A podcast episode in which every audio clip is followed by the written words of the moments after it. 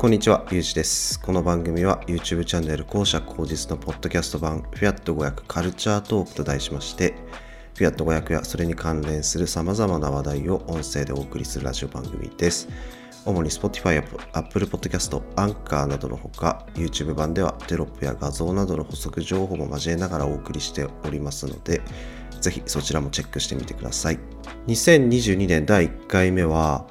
えー、新年一発目の特別使用者が Fiat 公式から発表されましたので、えー、そちらの話題からお話ししていこうかなと思っています。えっ、と、番組後半では過去に発表された Fiat 500S ですね、スポーツモデルも、え少し紹介しようと思っていますので、ぜひ皆さん最後まで聞いてください。えーと、今回はですね、特別使用者スポーツモデルっていうことで、ツインエアの5速マニュアル車ですね。え、あと、パンダもね、4駆のスポーツスポーツ使用者が出たっぽいので、まあ、僕はパンダはあんまりチェックしてないんですけど、まあ、今回の、えー、特別使用者の詳細をちょっと見ていこうかなと思います。えー、まずはフィアット500の方なんですけど、外装は鮮やかなイタリアンブルー。でハッチバックにはルーフスポイラーと、えー、フロントリアともに専用のバンパー。で、アルミホイ,、えー、ホイールも特別仕様ですね。で全体的にいつものチンクエチェントのスポーツモデルっていう感じで、まあ、相変わらずスマートにまとまっているなっていう印象です。でインテリアの方を見ていくと、え、専用テクノレザーとファブリックのシート。テクノレザーっていうのがちょっとピンとこなかったんですけど、えーとまあ、一般的な合皮よりもより本側に近い感じに、え、加工された素材ということで結構ね高級感あるような仕上がりになっているんじゃないかなと思います。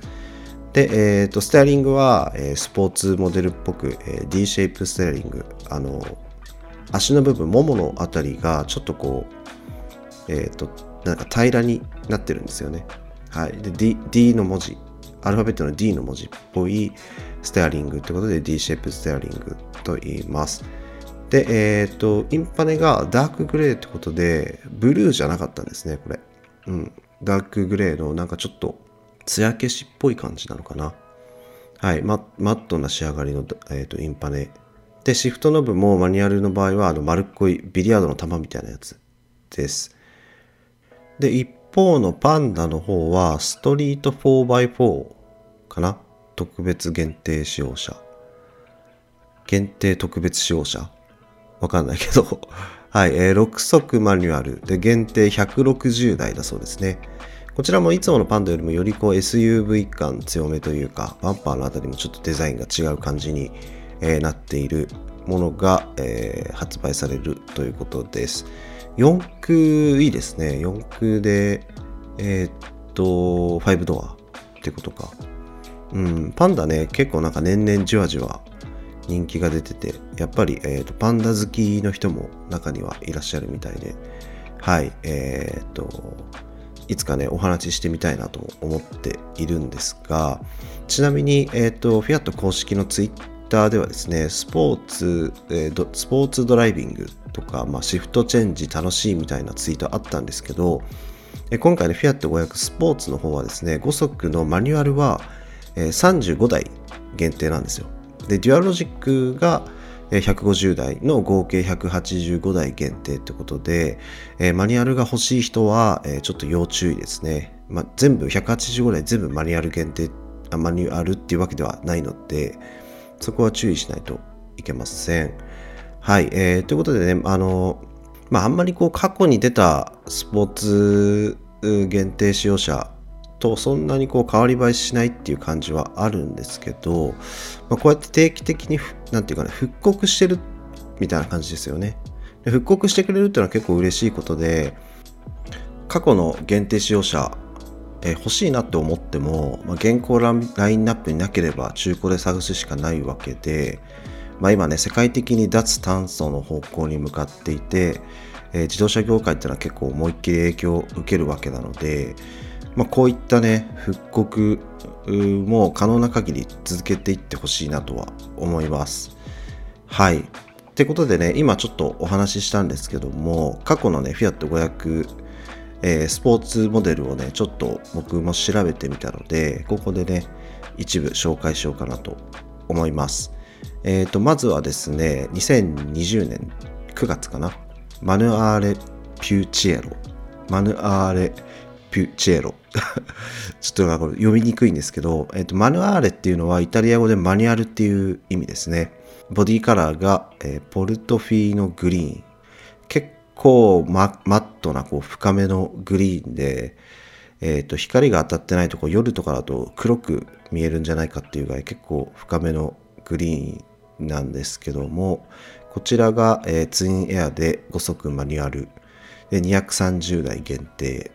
でハッチバックが155台でカブリオレが75台ということでこれカブリでマニュアルとかめちゃくちゃ気持ちよさそうですよね開けて走ったらうんカブリ乗ってる方いるのかな？はい、えー、っと、次がですね、2019年1月。これはそのままのマヌアーレ。はい、えー、で、ポンペイグレイ。ポンペイグレイっていうのが、今の現行ラインナップにも入ってるのかな？今は白と,、えーと、バレンシアオレンジだったっけな？と、あとポンペイグレイの、そのポンペイグレイですね。はい。で、ハッチバックで、えー、ツインエアの、えー、マニュアルと。で、えー、限定100台。で、次がですね、2017年7月、えー、フィアット500スポーツプラスという名前で、こちらが3色展開だそうです。えー、ポンペイグレー、ポンペイグレーじゃないな、これ。グレイポンペイ。で、ブルーイタリー。で、マットカラーのアルピグリーンということで、